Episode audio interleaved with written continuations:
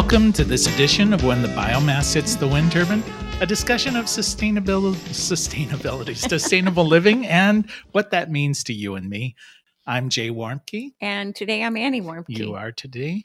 And we're going to talk about, uh, I'm not quite sure what we're talking about. The difference between food forests and forest farming is what I've got written down here. Or my second title is, Is Small Really Beautiful? And that question is being posed to Catherine Favor. Now, Catherine is the Sustainable Agricultural Specialist based at the National Center for Appropriate Technologies out there in the Western Regional Office. And Catherine, uh, according to the bio that I found about you on the internet, so it must be true, it says that you've worked on organic farms in California, Montana, and South America for over 10 years. You were manager of an organic vineyard for several years, and you also spent two years in Paraguay with the Peace Corps. Working on food security and agroforestry projects with small farmers, and then two years in Argentina researching vineyard agroforestry systems. So, Catherine, is yeah. all of that true? That is true. It's been 12 years now. That bio's a little old. Um, but yes, I've been, you know, into agroforestry, all sorts of regenerative farming systems, but really into agroforestry for a long time. And um, yeah, I'm I'm so happy to be here. Thanks for having me. So Jay gave the Google version. Do you have anything else you want to add before we jump into the discussion? Well, so I'll just tell you a little bit about my role at NCAT. Um, so, yeah, like you said, I'm the agroforestry and sustainable agriculture specialist. Um, we've got all sorts of different specialists. So, you know, each each person has their own area of expertise, and my area of expertise is agroforestry. Uh, so I get to provide technical assistance and training and education uh, to farmers and ranchers every day so that they can farm more regeneratively. And I, I truly I have the best job in the world. I'm so lucky. Um, so yeah, I'm an agroforestry nerd, and I am so excited to talk about agroforestry today and food forestry and forest farming and what the difference is between all those things. Right. So, just before we go, I'd like to just understand a little bit about what got you interested in this because you, it feels like when I look at the your history that you've been a pioneer. Uh, I know this is an old uh, system that our ancestors used, but it's not it's not an old system with modern people. So, what what got you interested so early? Yeah, well, you know, I I grew up in the city. Um, I did not come from a farming background, but I knew that I wanted to be a farmer since I was five years old. Um, and, you know, I really, because I'm from the city, I am interested in ways of applying agriculture to urban areas. And like you said, food forestry is an ancient practice. Um, it's been around for millennia. And in fact, there's evidence that the entire Amazon rainforest is really a food forest that was intentionally planted by indigenous peoples, you know, like since time immemorial. And so, but but but now um, this food forestry is being applied to urban spaces. And that is really interesting to me because, like I said, I'm from the city. And so it's an agricultural practice that can be applied right to my own backyard um, to bring the community together and to produce healthy food locally. So that's really important to me, um, just from my background as a city girl.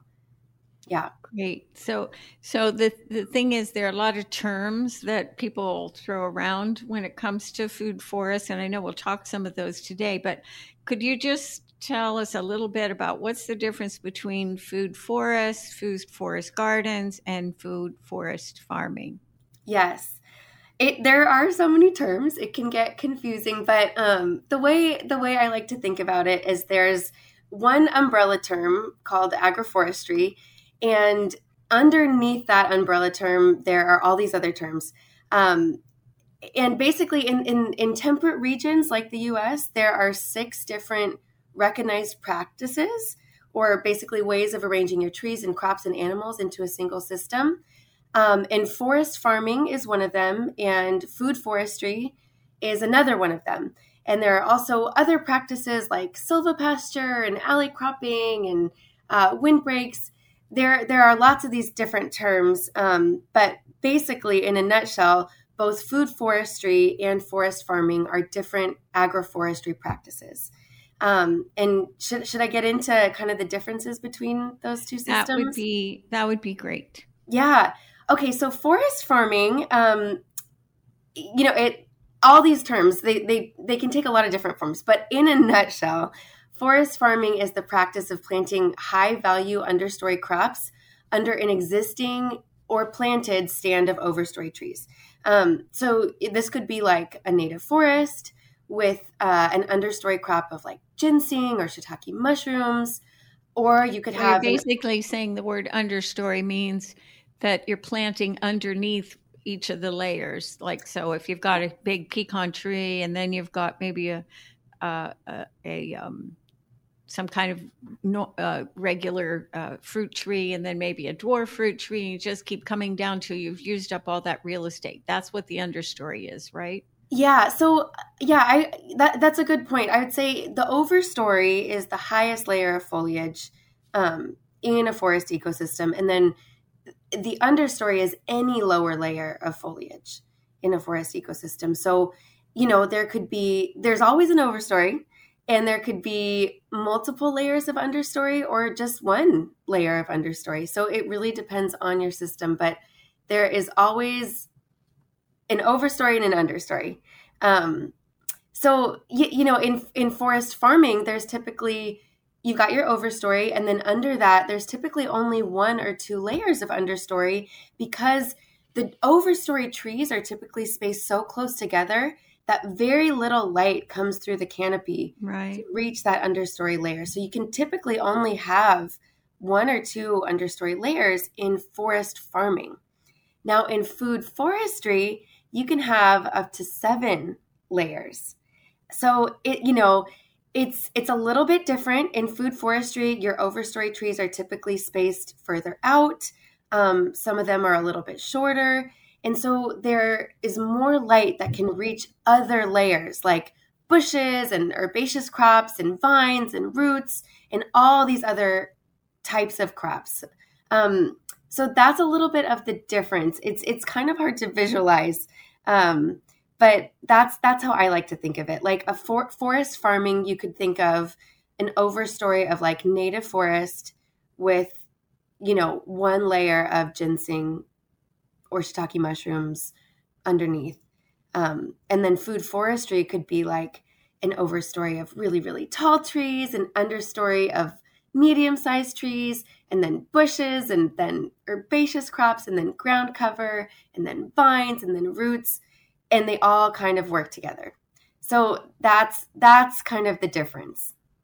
Could could you say what herbaceous means? Herbaceous. Her, her, herbaceous. So that would be, um, you know, any like annual crops. I would say. Um, just shorter crops like broccoli, um, lettuce, tomatoes, asparagus. All the um, conventional stuff. Yeah, or just, you know, like shorter crops. Um, yeah. I think Annie's trying to dumb this down so even I can understand it. so he hears this a lot Yeah. just by accident, not because he's terribly interested, but Well, yeah, there are so many terms and it, it can get confusing. And, you know, it really, we do overcomplicate it with all these different terms, I think. Um, really, it's just, it comes down to diversity, right? And yes, that's, what you're going for in food forestry. In a, in a food forest, you're going for lots and lots of diversity. Yeah. I was I was going to mention because something you had said about the Amazon. Uh, I was reading a, a Louis L'Amour Western type novel, um, and and he actually mentioned in that saying that when the when the people arrived at the Americas, they thought they were viewing virgin forests, but that the forests had actually been managed by native people for for thousands of years. You know, and I, I just thought that was an interesting comment in a in a Louis L'Amour book. Totally. Yeah. And I'm glad I'm glad that that is being recognized because that is the way it is. All of our forests across the world have been intentionally planted and stewarded and stewarded and propagated and um yeah, it's it's just neat that that's finally being recognized. It should it should be talked about. Yep. It's a it's a great thing and it and I think it offers a lot of hope for the future. Um, to know that So let's keep going because the next thing on the list is silvopasture. And I always feel like that's a buzzword. In my life, it feels like a buzzword. I know it's not, but it just feels like that. People will say, Oh, are you silvopasture? I'm like, No, I don't always know exactly what that means. I'm just doing what makes sense, what nature tells me. Yeah. Listening to my land, listening to the plants there, and then that tells me what to do next. So so, yeah, that's a great question. Silvopasture is another one of these terms that falls under that umbrella term of agroforestry. Um, and silvopasture is really just integrating trees, pasture, and livestock into a single system um, in, an, in, in an intentional way. And so that could look like, um, you know, it could look like planting trees into a pasture uh, and then rotating cattle underneath. It could be rotating baby doll sheep under an orchard. It could be, you know, even just like there are pastured poultry silvopasture systems, which just means, you know, having chickens under an orchard system or under under a a, a thinned forest system. So there's so many different ways that silvopasture can look, but it really it focuses on having an animal component integrated with tree and pasture components. Yeah, so let's talk about that for a minute because one of the things that the uh, U.S. Department of Agriculture uh, has traditionally frowned on is that type of integration of livestock with woodland. And um, even though all the animals that we tend to raise are woodland animals, and um, and so uh, the first time I learned about this, and I'd like you to give us some examples, but I read in The Guardian a few years ago about a couple of really big estates, um, gentried estates there, where they owned like a thousand acres. They were going to lose the, the farm, as they say, and they decided that they would practice silvoculture and silvopasturing. And so what they did is they just put a fence all the way around this perimeter and then they introduced different livestock like hogs and cattle and so forth. And what began to happen was new plants appeared that hadn't been seen in 150 years. Um, new birds came that hadn't been seen in a couple of hundred years and they brought themselves out of a bankruptcy state because of what they were able to produce naturally. And it just feels like that is a good marriage of livestock uh, practices and raising food. But I don't know about doing that on a smaller piece of land. How how do you see that working? Yeah, you can do it on any size land. And you know, you, you brought up a really good point because um, you know, there's definitely a right way and a wrong way to do it. If you just like let a bunch of cattle into the forest, they can do some harm to the tree's root systems and into the trees themselves. So you definitely want to make sure that you're, um, you know, introducing the right amount of animals for your piece of land. You want to make sure that you're thinning some trees so that there's enough light to um, to reach, you know, pasture below so that cattle can survive, and so they're getting the right amount of nutrition um, you know you want to make sure that you're rotating your animals well. So there there are a lot of things to think about and i think that um, you know the usda frowns upon just like letting big cattle run wild in the forest and you know there's there are reasons for that but if you do it in an intentional way you're right it's it has so many benefits. And like you mentioned you you can produce more per acre with silvopasture systems um, and with any agroforestry system, they're on average 1.4 times more productive than monoculture systems. So, yeah, it, I mean that's a really great moneymaker for for farms.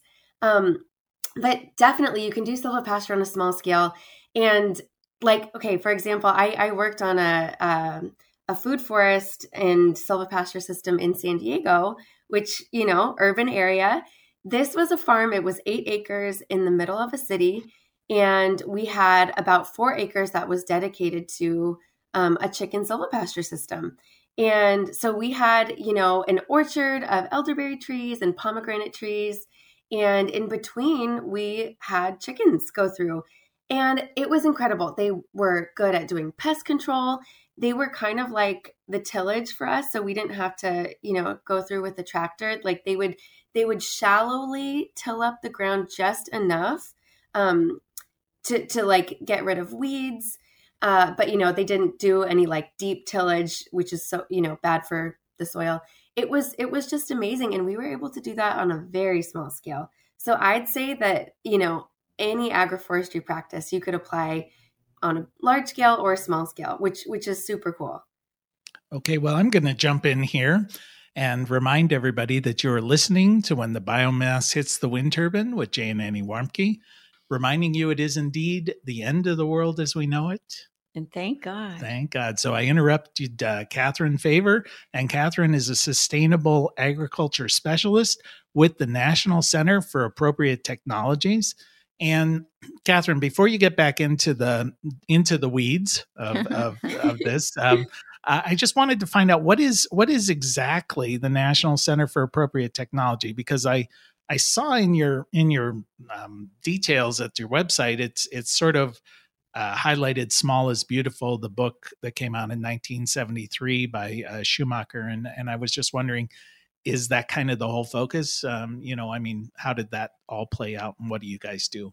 Yeah, it is the focus. That is how we started. We we were born out of the idea of, um, you know, this appropriate technology m- movement, which, like you said, uh, focusing on small local solutions. Um, and we do a few different things. We have an energy uh, team at NCAT and so we work on a lot of different energy initiatives uh, from solar to, you know, weatherizing houses. And then we have our sustainable agriculture team, and that's what I'm on. And we actually manage the ATTRA project, uh, ATTRA program, which is also known as the National Sustainable Agriculture Information Service. And so we provide free technical assistance in training uh, and education and educational resources to anyone, any farmer or rancher. So my my favorite thing that we have, we have a free hotline, and anyone can just call us up with any question under the sun about production or farming or how to be more sustainable. And you can actually talk to a human and just yeah talk and get answers for um, any question you have. So you know we we do a lot of great things and um, yeah, like I said, we have 30 different specialists, all with a different area of expertise. And I'm the agroforestry girl. So um, yeah, you know, I'm I'm always happy to be of service. Um, anyone can call me up or email me and I'd be happy to chat. Yeah. Well, that's great. Um, and so what I would like to do is bring us back to the list. Um, Always the taskmaster. I, am just listening. I want to. I want to just call up Catherine just to, uh, you know, ask about the weather in California. That that sounds like it's it's great today. It's great uh-huh. today. All right, we don't want to hear about There's that. snow on the ground here. No, we have sun, and we forgot what it looked like, but it came out this morning. So, or as our grandchild used to say, it came in. The sun is in. She would say, which makes perfect sense. Anyway, um, so the next thing on the list of for food for agroforestry and uh, food forests is alley cropping. And could you give us a little bit of definition of that and how it's utilized? Yeah. So alley cropping, that would be the practice of planting understory crops between rows of overstory trees. Uh, so you could imagine having this. This could be any crops. Um, I've seen alley cropping systems with rows of pecan trees with wheat grown in the middle, uh, or you could do rows of veggies in the middle. It really, it really could be anything. You do want to be intentional about what trees you're pairing with what crops, um, because definitely, you know, in any agroforestry system, your overstory and your understory are going to be competing for resources. In particular, they're mostly going to be competing for water, nutrients, and light. And so, definitely when you're pairing an overstory tree component with an understory crop component, you're going to want to make sure that they're kind of complementary and that they're not going to be competing too much for water, nutrients, and light. Um, so, and and there are there's a lot that goes into that, but in a nutshell, that that's what alley cropping is. Yeah. Yeah, that well, what we're doing at Blue Rock Station um, is for now called alley cropping, although the intention, starting with the new plants that will arrive, the new material that will arrive uh, at the end of March, then we will begin to plant um, basically like it's a forest and just sort of willy nilly things will go where they're going to go. And we're going to have a planting day and everything. So, um, but I had to laugh because somebody came and said, Oh, you're alley cropping. And I'm like, No, we're not alley cropping. we're just getting started. So, oh, there's anyway. so many terms. And you know, the, these systems evolve over time. Like, yes, you can yes. start out with an alley cropping system that turns into a silvopasture system or food forest or forest garden you know, and it, it is kind of silly to to create these boxes for all these ways of just planting. Um, so yeah, you know, yeah, you're probably doing lots of different cool things with yeah. your land, and it's it is kind of silly to put it into boxes. Well, yeah. you know, the brain does that when yeah. it's got that short term memory and it sticks it in some place that so it can remember it because it pairs it up with something else. That's what I figure people are doing. So yeah anyway, so then the the last category that I have is windbreaks. If you could talk a little bit about that and some examples. Yeah. So windbreaks are rows of trees that are typically planted on the edges of fields um, or in strategic locations within your field with the primary goal of slowing down wind um, and then reducing uh, erosion from wind. Um, they can also be used to attract pollinators or beneficial insects. So, hedgerows are another term that kind of go along with windbreaks. Um, so, it, they're typically linear plantings, like I said, along the edges. Um, and they really, I mean, trees, it's, it's incredible. They can really slow down wind and prevent a ton of soil erosion. Um, you know and this is what we saw like after the great depression there you know we we had the dust bowl right and yeah. um, that was because there were no trees slowing down wind and so we had this movement uh, the conservation corps was formed to plant windbreaks throughout the us and they really were functional and since then it's so sad because so many of those windbreaks have since been taken out but we've really got to get back to to replanting them because they i mean just a few rows of trees are are hugely beneficial to to farms. Okay, well, um, one thing that I had a question about here is I know that uh, coming from the National Center for Appropriate Technology, is this kind of concepts that we're talking about, can it be scaled to actually compete or replace um, the big industrial agricultural system that's developed over over the last number of decades? Is this something that's even possible? I think so, for sure. I mean, the neat thing about agroforestry, all these practices that we're talking about, is that there are so many ecological benefits. You know, like you mentioned, and you know, they provide habitat to wildlife and they reduce reliance on agrochemicals. They are just so beneficial. They sequester carbon dioxide, but they also have a ton of economic benefits. Um, I briefly mentioned it, but agroforestry systems on average produce 140% more than monocultures do. And so these systems you can you can apply them on a large scale and you're actually making more money. So and, and you're having, you know, your your farm's going to be more resilient. Um, it's going to be more resilient in terms of just it's you know the the farm ecosystem and also because you know if you have more than one crop um, if if the market goes down for one crop, you've got another crop to fall back on. So there there these systems make sense economically and ecologically, which is so cool. So I think they totally can be scaled. Like honestly, agroforestry is going to save the world. I think.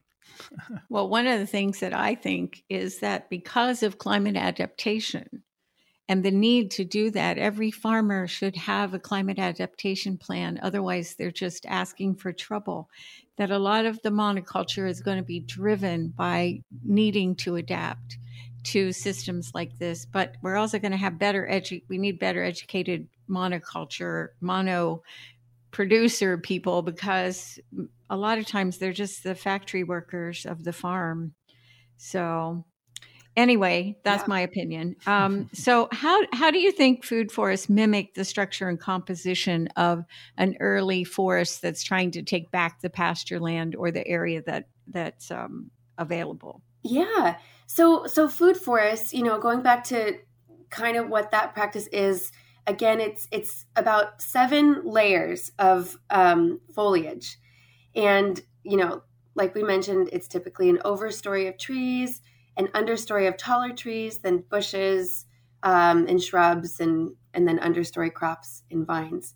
Um, and the reason that we like to say they look like early succession forests is because early succession forests, those are typically forests where tree canopies are smaller. The tree canopies don't dominate the entire site. Um, and, and so the canopy is not closed, which means a lot of light can still enter down into the understory layers. And what this means is that forests at this stage of succession typically have high species diversity. So, you know, it's not just they like have what? They have what? high, high species diversity. So What's it's it mean? Oh, It's not lots just different like- plants. Oh, okay. Yeah. So right. it's not just like redwoods, you know, redwoods spaced really close together um, with a really dense canopy where no light can enter to the understory below. It's it's typically smaller trees and a lot of light can still enter. So there's also room for shrubs and um, ground cover and you know things like that. And so that's what we're trying to mimic when we design food forests. Um, you know, we're really trying to maximize species diversity. Uh, and you know so that you can get a, a wide diversity of crops yeah I, I don't know if that if that makes sense No, it makes perfect sense. So we're going to be at the end. We've got one minute. So I was wondering if you could just give us a couple of points about how food forests really do benefit communities. oh yeah i think there are so many benefits um, you know they can be really great spaces for the community to connect if they are you know community forests food forests. Um, they can be hubs for people to come together for people to meet their neighbors. Uh, they can be used as outdoor classrooms.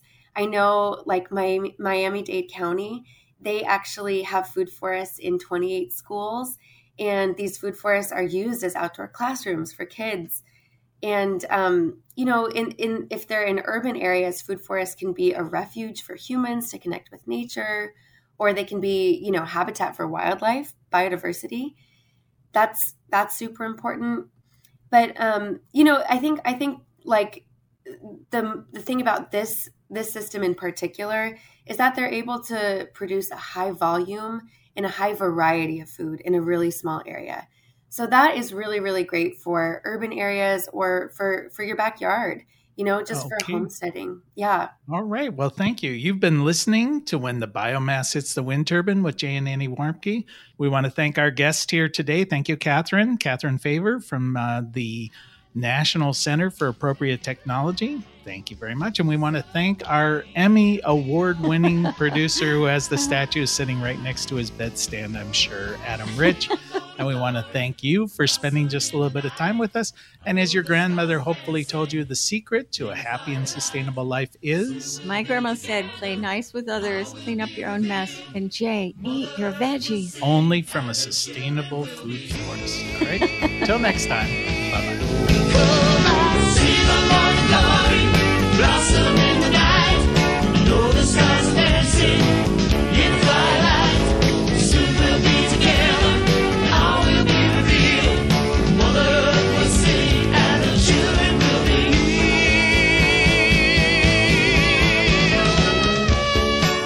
You can find more information on living sustainably in our unsustainable world at bluerockstation.com.